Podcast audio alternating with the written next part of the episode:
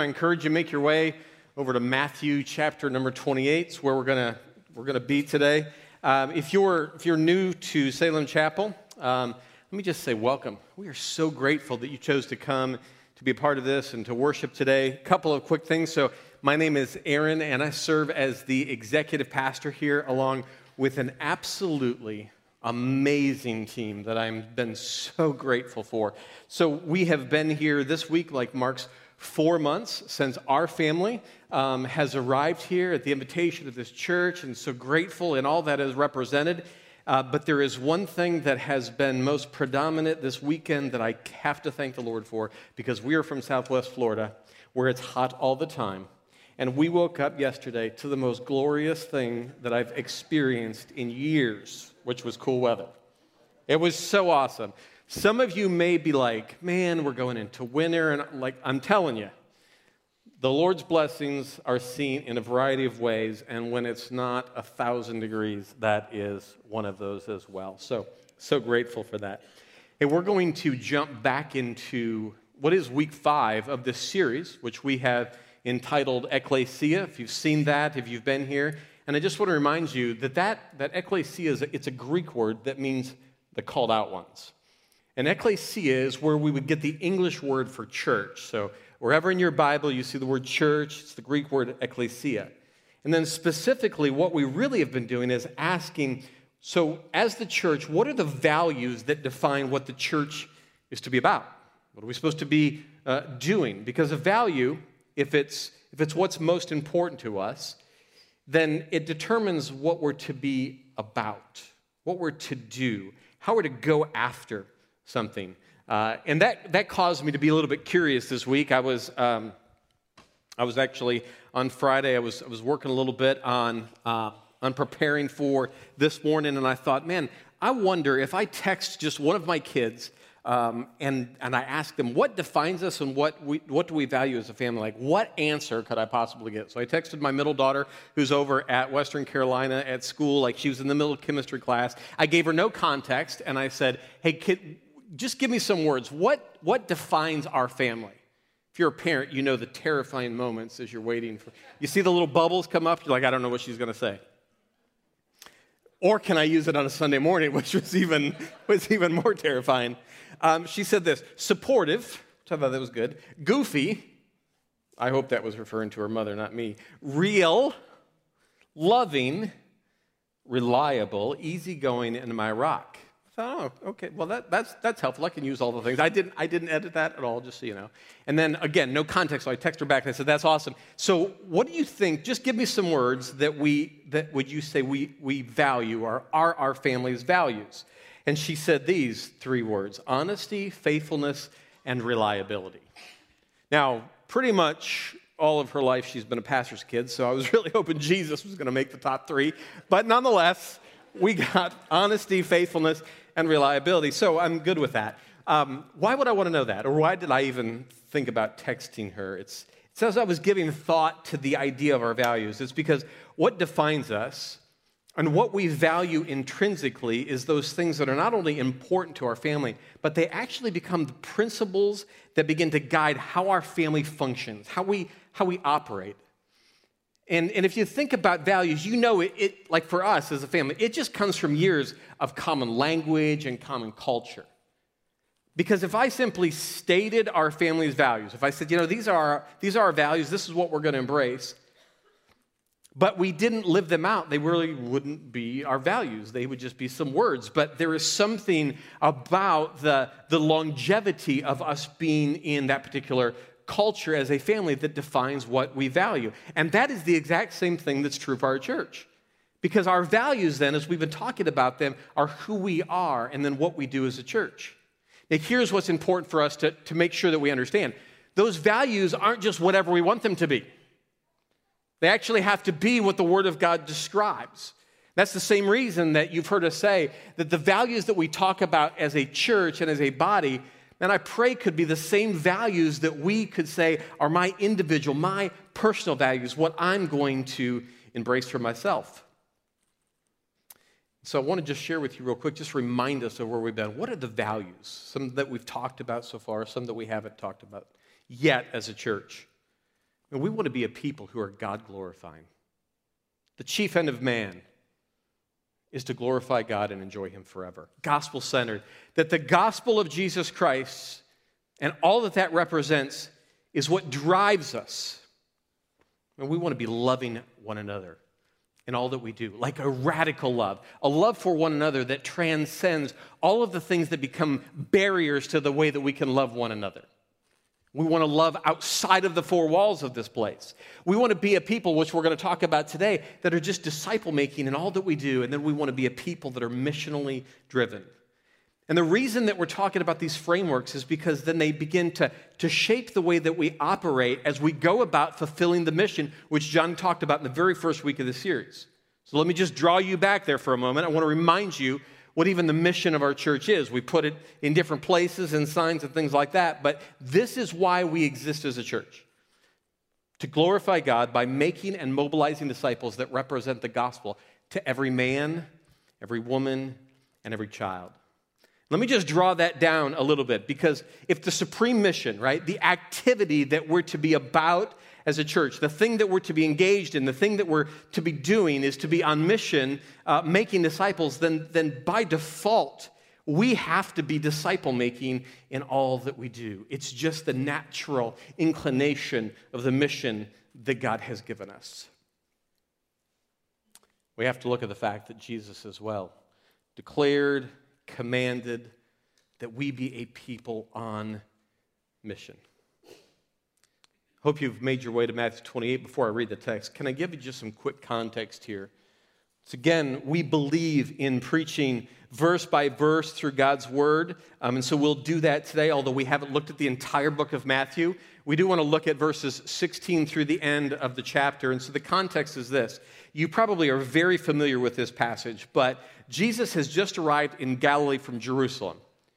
And so, Galilee, Galilee, where he had started his ministry, he's going to gather his disciples on the mountain. The resurrection has already occurred. The ascension of Jesus has not already has not happened yet. And there's been that moment that's already happened around the fire where Jesus cooks the guys breakfast and, uh, and he talks to Peter about feeding his sheep. That whole thing um, has already taken place. And then all of a sudden, um, Jesus is going to stand up and he's going to give them what is known as the Great Commission. And the Great Commission is this imperative, this thing that we are to do that is going to be the thing that deploys the church throughout the world. And it's, it's the, like the final words of Jesus. All that my ministry has represented now culminates right now in this point. And so that's why any church that is faithful to Jesus Christ must have its mission circled around the Great Commission. We can't be disconnected from what Jesus has called us to do. So, with that being the context, let's look at these four, uh, five short verses real quick. Going to be reading in verse uh, 16 to start. It says this Now the 11 disciples went to Galilee, to the mountain to which Jesus had directed them. And when they saw him, they worshiped him, but some doubted. And Jesus came and said to them, All authority in heaven and on earth has been given to me. Go therefore and make disciples of all nations, baptizing them in the name of the Father, and the Son, and the Holy Spirit, teaching them to observe all that I have commanded you. And behold, I am with you always to the end of the age. Can we just pray together and then we're going to jump into this text? Father, you are so good to us. God, as we just sang about, we can trust you. I want to build my life upon you. There is no other person but you, no other name that saves. God, I loved what Grace said that we, we cannot add anything to you in our worship, but we are a people that are wholly dependent on you. And God, we need the very words of life that you have given us. And so, Father, I pray this morning that you would open our hearts and our eyes. God, would you remove distractions that we may be experiencing this morning? Would you help us to hear from you this morning in your word what you'd have for us? And I ask these things in Jesus' name. Amen. Um, when we start to just think or even give some thought to the enormity of the mission that God has called the church to, or specifically, because it's not just when we talk about the mission of the church because we're the called out ones right? That, that greek word ecclesia that means it's an individual mission for us as well. So we have been individually called to the mission of disciple making. And i think at times that can just feel a little bit like overwhelming. Begin to wonder like how, how is it that i could be on mission? How is my life my one single solitary life in the grand scheme of all human history going to make a difference how am I going to go into work tomorrow or sit with my kids? And, and how am I going to be able to be disciple making in all that I do? We live in a crazy culture. Sometimes, with the culture that surrounds us, we just, we just wonder how can my words, which are just going to be perhaps scoffed and mocked uh, at, have, have any authority?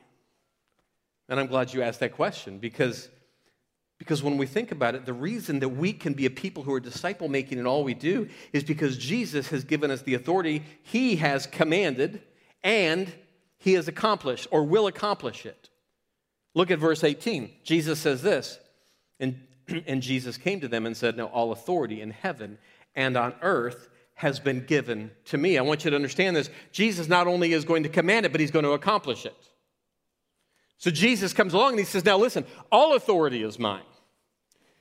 But he doesn't just say that at the end of the life because he has demonstrated this throughout his ministry.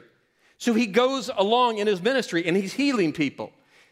And the, the lame walk and the blind see. Miracles happen. Jesus walks on water. 5,000 are fed. At the end of the Sermon on the Mount, he gets done teaching all that he's going to teach, and the Pharisees look at him and he says, You know what? He teaches as one who has great authority. Even the, the religious people of the day had recognized that there was authority. And then we get to the end, and the resurrection has occurred. And it's like one gigantic exclamation point on the end of it all. Because if you ever doubted that Jesus has a full authority to command and accomplish it, it's like the resurrection is just like, all right, I'm not dead. Like that means I get to have complete authority. And man, that speaks into our lives in, in, significant ways. Because when we start to think about the authority that Jesus has to both command and accomplish um, what he has set for us to do, that means that we as God's people have a few options, a few things that we know we can press into. We can listen to him, we can respond, and we can obey because we know this that God is going to do what?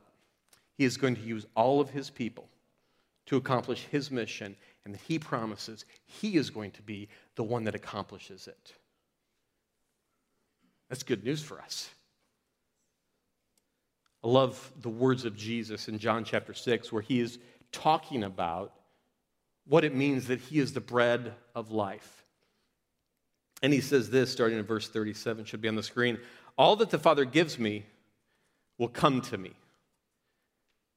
And there is just a accomplishment in that first phrase. All that the Father gives me, they will come to me. It will be done. We don't have to wonder if the mission that Jesus has sent us on is in some way going to be accomplished. They'll, they'll come to me. And whoever comes to me, I will never cast out. For I have come down from heaven not to do my own will, but the will of him who sent me. And this is the will of him who sent me, that I should lose nothing of all that he has given me. So all that the Father gives me, it's already accomplished. All that are now mine, those who are believers in Christ, I'm not going to lose those. But what does he say? I'm going to raise them up in the last day. There's a reality of eternity that we can trust because Jesus is the one by his authority that is accomplishing the mission. For this will be the will of my Father, that everyone who looks on the Son and believes in him should have eternal life, and I will raise him up on the last day. Jesus commands it because Jesus accomplishes it. And that's good news. That's why, as we look at this text, I want to kind of give you the overarching idea that would be helpful, I think, for us to hold on to, and it's this. Because of the command and the authority of Jesus to make disciples of all nations, then we must be committed to disciple making in all that we do. So, before I really dive in and, give you just a couple of things on this text, can I make, can I make one statement that, man, I just really feel like the Lord was pressing on my, uh, my preparation time? Because I think that it's super easy as we think about these values, and especially disciple making in all we do, to come in and we feel overwhelmed and we feel burdened. And here's what we're doing we're just trying to pay the bills and we're trying to do the laundry and we're trying to raise our kids and we're trying to work full time. And, and all of a sudden we come in and we say, you know what? We hear this message that says we need to be disciple making in all we do. And it feels like one more task that we must accomplish. And I get that. But the whole reason that I even introduced once again the idea of our values and how they shape what we're to be about is that I want you to understand that, that, that they shape all aspects of our life. And I'm not talking about an add on to a, a busy life that's, that, that's sometimes more than we can handle, it feels like. But I want our values to just become intrinsic to what we already do. That they are just something that we embrace and hold on to. And they are lived out, not as an add on, but a part of what you do every day. So that's why we're going to spend the rest of our, our time as we explore this text. And I want to discover why is it that one of the values that we hold so dearly, we'll talk about at nauseum at Salem Chapel, is to be disciple making in all we do? Like, why is that a priority? How does it intersect with my life? What does that mean for me? Why should we be a people committed to disciple making in all we do? I want to answer those questions through just a couple of points um, today. So let me give you this first reason, and we'll see where that comes from the text. The first reason is this it's a priority to commit. It's a priority to commit um, to because Jesus says disciple making means this we go to all people and all places. Don't trust me? Look at God's word.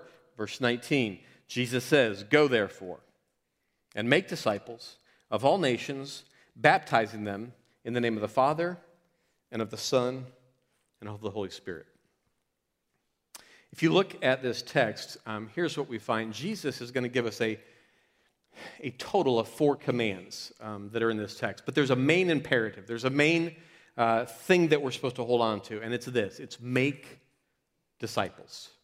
So the other commands that we're going to talk about in this text, they really just represent how it is that we're to make disciples, what what it looks like to make disciples. But I want you just to pause for a moment and, and just begin to, to think about the idea of, of making disciples when we talk about the totality of going to all people in all places. Because even that phrase should start to help us understand wait a minute, that's an all encompassing, like it's a comprehensive task, something that we're called to obey that is the totality of our life. I put it this way discipleship is a way of life. It's a way of life. That's the totality that's represented in what Jesus calls us to. And if that's true, then we have to ask a question. We have to know what it is that a disciple, what, what a disciple is, rather. Such an important question for us to push down on. Let me just help us understand this because the root meaning of that phrase in there, make disciples, in the original language refers to this believing and learning. See, Jesus, when he's speaking here, he wasn't just referencing believers, like go in and make converts, make believers. It wasn't just referencing learners, those who are growing. He's saying, you know, go and make disciples. And, and what it does is it represents those who trust Christ and those who follow him and those who continue to learn to obey Jesus Christ. There's a, there's a totality in the, in the entire statement that he makes. And see, that begins to shape our view of what it means to make disciples. Because when we understand what it means to make disciples, then it frames the rest of this verse. Because he says this He says, Go and baptize. To go and to baptize. Um, now, for space and time this morning, I don't, I don't have a lot of time really to talk about baptism, other than I just want to say this. Um, it is the first step in obedience for someone who has trusted Christ as their, as their Savior. It's that first, it's that first, um, it's, it's representative, it's declarative of our new life in Christ. But I do want to highlight for just a moment this word go. Because when Jesus says go, the word has the sense of this as you go. As you go. Like, in other words, as we live the life that that we've been given. We're to be about making disciples who trust Christ and obey Christ. I think it's easy a lot of times for us just to, just to believe that making disciples is just the task of evangelism, sharing the gospel for salvation.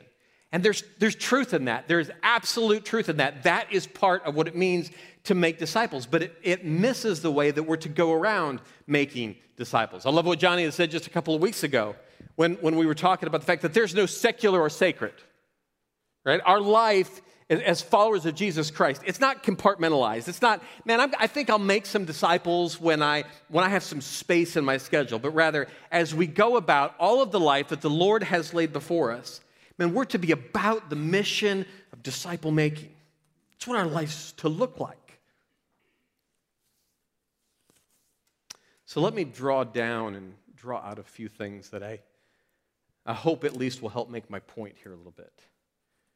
Because if we start to understand what Jesus is saying here, then when we talk about making disciples to go to all people and all places, mean it has to start with us. It has to start with me. Like my life has to be one of being a disciple. It's a command to every single one of us who say that we follow Jesus Christ. So, what does this first step in discipleship looks like? Look like? Well, a disciple cannot make disciples unless you're becoming a disciple. Discipleship begins by, by making sure that in all we do, we are growing as Christ followers, learning, obeying. Listen to me. When God saved you and He gloriously rescued you from your sin, it's not like all of a sudden you were spiritually mature. I wish that were true, right? So, salvation the, the justification that we experience is an instantaneous moment. That's a good thing. But the way that we're transformed over the entirety of our lives, what we call progressive sanctification, well, and that, that takes our whole life. That has incredible implications when we start to, to think about that because here's why. You can't use your perceived immaturity as an excuse not to make disciples. I mean, I just came to faith, I can't make disciples. I don't know much about the Bible. I, I, can't, I can't make disciples. I don't, I, don't, I don't know what to say. I, I, I can't make disciples. Making disciples is just not for the mature Christian, but it's for all of us. I mean, press that point, just look back at verse 17. So the 11 disciples are there, and what does it say?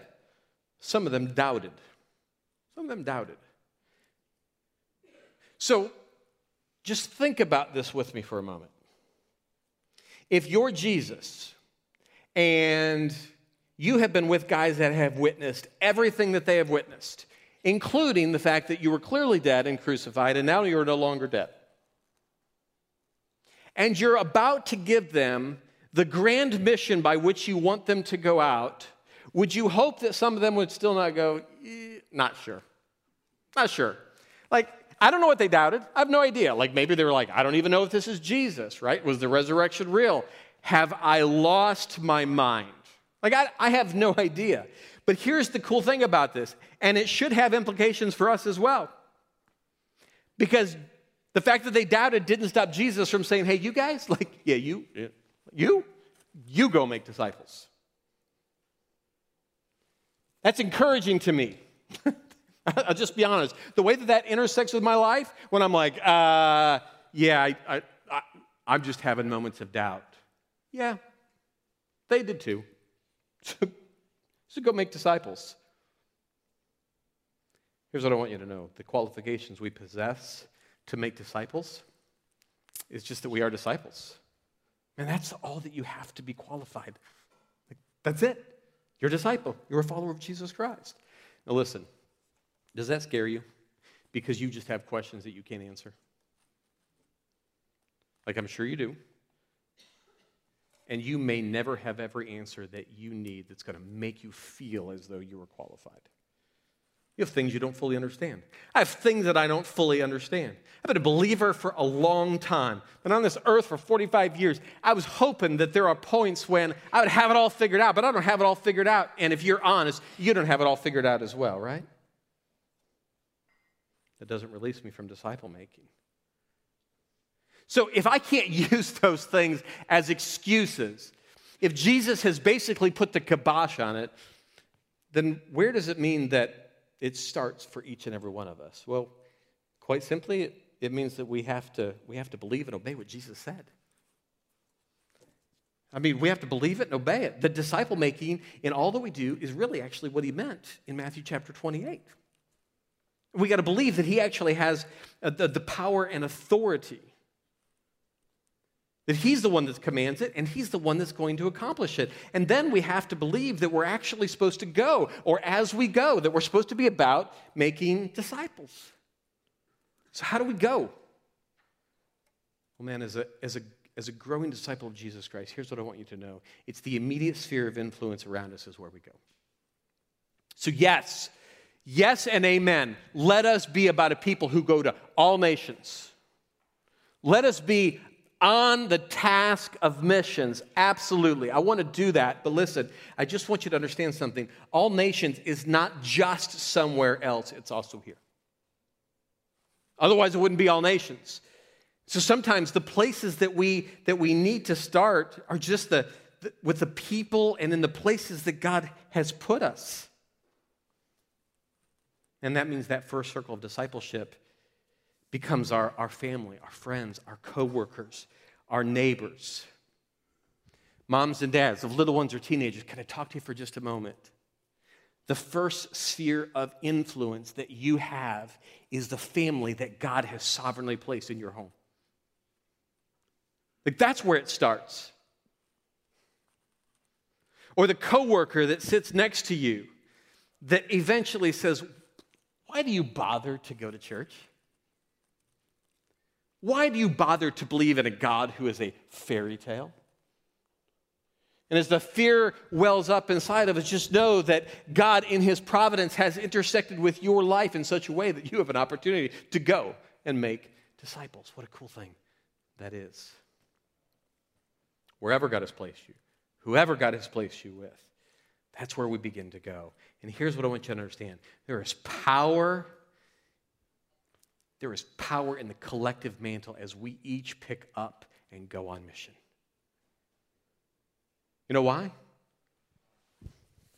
Because, yes, there are some that are called to go to Eastern Europe, and there are some that are called to go to China, and there are some that are called to South America. I was thinking this morning, I have uh, uh, a, a, an old friend that this morning is in the Amazon of Brazil, and he is training pastors, and that's a good and glorious thing. But for some of us, we just need to actually say, I'm going to make disciples, and I'm going to do it in my household. And as we begin to do that, there is a collective power that literally begins to change lives, and it begins to change the culture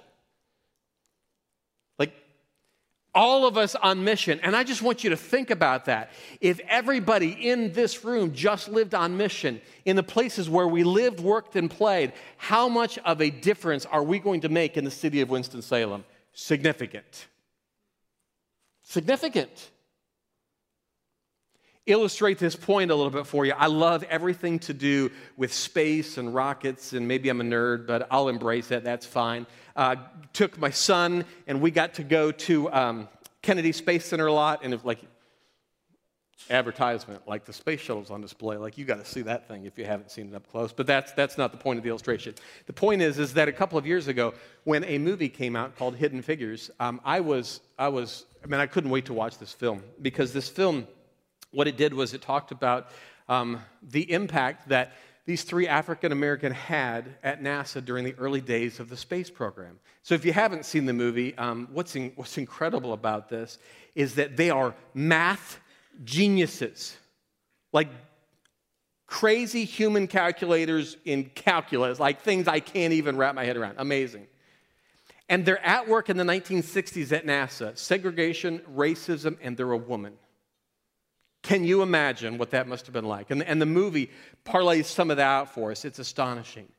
And they're in this room, and what they're doing is they're working on all of the calculations that eventually will take the, the, the first phase of spaceflight, the Mercury rockets, into space so that John Glenn could orbit the Earth and will be the catalyst for what takes us to the moon. Here's the point of that story that unless this film came out, and as much as Aaron loved space, I might have never heard about their stories unless it had been made into a major Hollywood motion picture, and probably you wouldn't have either. Yet, the collective power of these three women played a significant role in the glory that was that rocket as it launched itself and the first man into space. And see, the connection for us is this is that whatever part you are playing, when you feel like, man, I'm just discipling, I'm just discipling my kids right now, like that's all I can handle. I just want to encourage you, you may never be known on the grand stage of history, but your contributions are eternal. Second reason I want to go quick is this it's a priority to commit to because Jesus says that disciple making means this. We got to teach what Christ commands. Look at verse 20. It says this teaching them to observe all that I commanded you, and behold, I am with you always to the end of the age. So perhaps it should seem obvious that by its very definition, a church should teach what Christ commands, and I wish that were true. I really do. But we can find churches that are consumed with self help teaching and ter- churches that teach how God's primary purpose is to bring you financial success and just some better health and, and make, make your great and grand American dreams come true. Isn't that pleasurable? Man, there's even churches that preach some pretty noble stuff like how to be a good person. Let's just preach morality. If we just have a bunch of good people, then we're going to see good things happen. Okay, but here's the problem because this is what's lacking. Sometimes what we don't preach on is the reality of sin, the holiness of God, the grace of the gospel which transforms and transcends all of that stuff. And you may not live your best life now, but I do know this that if you've been transformed by the power of Jesus Christ and the gospel, you will.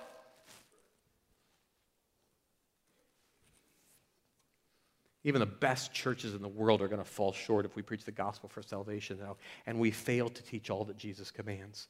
So we grow in the grace and knowledge of the Lord.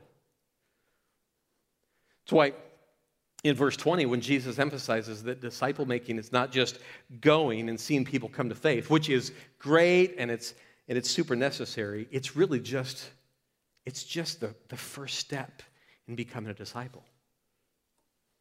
Because we're actually called to a life of obedience, which is only possible if we know what Jesus commands in the first place. And we know this, but can I just say it for those of you who maybe you're in this room today and you just haven't professed Christ yet as your personal Savior? You're still just here and you're like, man, I don't, I was trying to figure this out. What does it mean to be a follower of Jesus? Let me just tell you this obeying the commands of Jesus does not make you right with God. Like our salvation is not based on if we think we've done more good than bad. One sin separates us from God. There's not a cosmic scale, right? I get to the end, I'm like, yeah, I think I've done more good. Man, I hope that's, I hope that's how this works out. Like if that's your hope, you're, you're already in deep weeds. No one comes to the Father but, my, but by me, Jesus says. For by grace you've been saved through faith. This is not of yourselves, least any man should boast, right? God alone saves. But here's what I want you to know our salvation does result in a growing obedience. Results. There's a way that that plays itself out in our life. And we have to be uh, in the church today, a church that calls people back to obedience, that is motivated by the gospel, but nonetheless that understands that we have to be in obedience to what Christ commands. And we only know that as we open the Word of God. So, why do we need to grow in obedience to everything that Christ commands? Why would I say to do that this morning? Like, what's the big deal? See, the answer is this it's not because Jesus wants to inhibit your joy. He doesn't want to inhibit your joy. He actually is trying to increase it. I don't know if you get this, but we, we are pleasure and joy seekers. Like you do things in your life because they bring you joy. And if it brings you pain, you typically don't do it. It's not a wrong thing in a lot of ways. Okay, it can go off the rails. Trust me, it can go off the rails. We see that every single day. But here's the thing that's not a wrong thing. That's the way that God designed it, that we would seek the ultimate pleasure, the ultimate joy in Him. So when Christ here says, man, go and teach um, all that I've commanded, drawing people back to the idea that we need to be in obedience to the things that he has commanded. It's because it brings him glory, but it's also for our good. All of a sudden, we begin to understand that the commands of Jesus aren't some burden I have to bear, but they're expression of real freedom, it says in Galatians. So I want to know what Christ commands. I want to see what his word says because it is literally the best thing for me and the greatest joy that I can experience in life. The greatest joy. So, how do I experience the joy that Jesus wants me to have?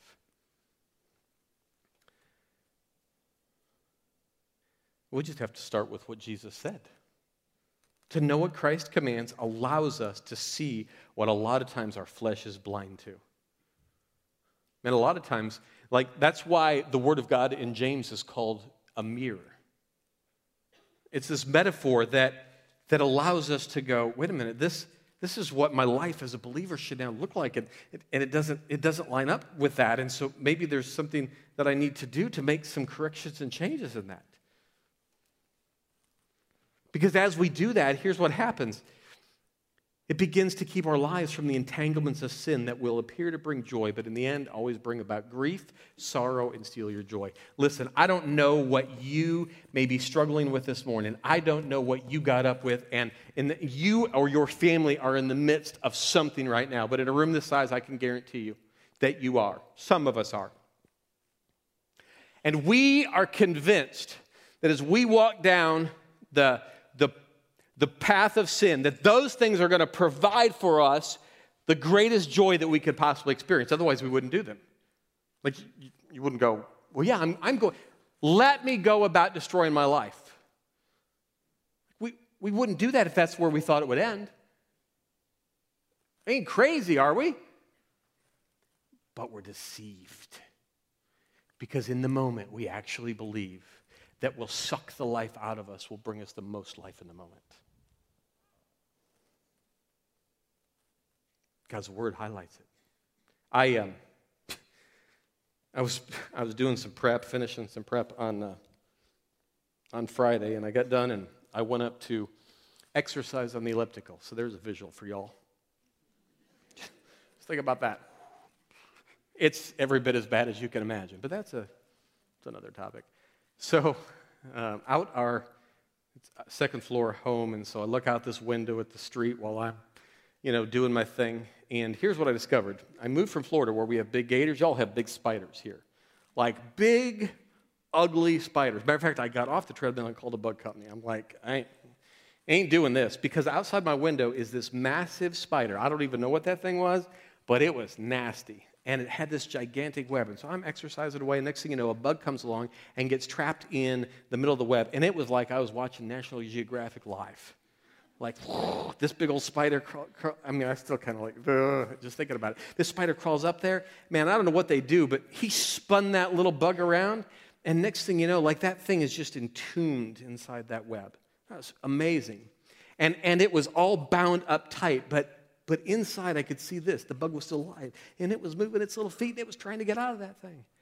And it just hit me. It's a great, it's a great metaphor for really the realities of the way that sin becomes, comes along and, and entangles us and binds us up. And we're kicking, and all of a sudden we can't get away. And I thought, if there's such a thing in bug world, like if somebody would have said, hey, there's a web that you can't see very well, but I want to tell you about it. And if the bug would have obeyed, he wouldn't have gotten to a place where he was captured, bound, and devoured.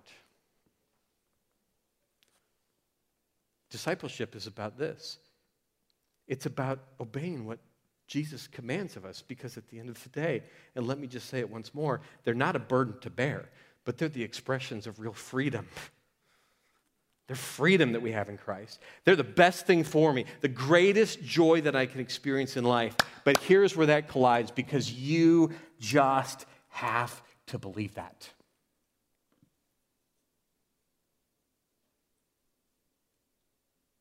I used to wonder, I'm going to give you this for free. What difference does it really make? Like spending some time in the Word every day. Like every day? Like every day? I mean, if I miss, now, listen, I don't want to become legalistic, but here's what I know time in the Word always translates to a greater joy because of the obedience that Christ shows me that I need to follow. Always.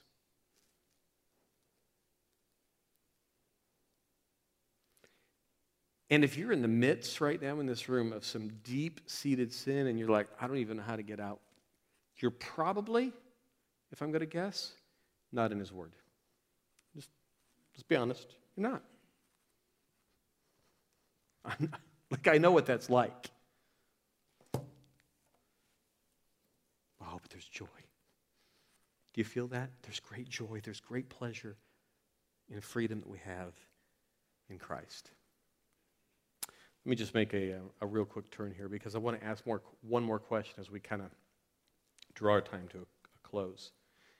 When we think about discipleship, when we think about what it means to be a growing disciple that makes disciples, is there any way that I can know what it means to be a, a growing disciple?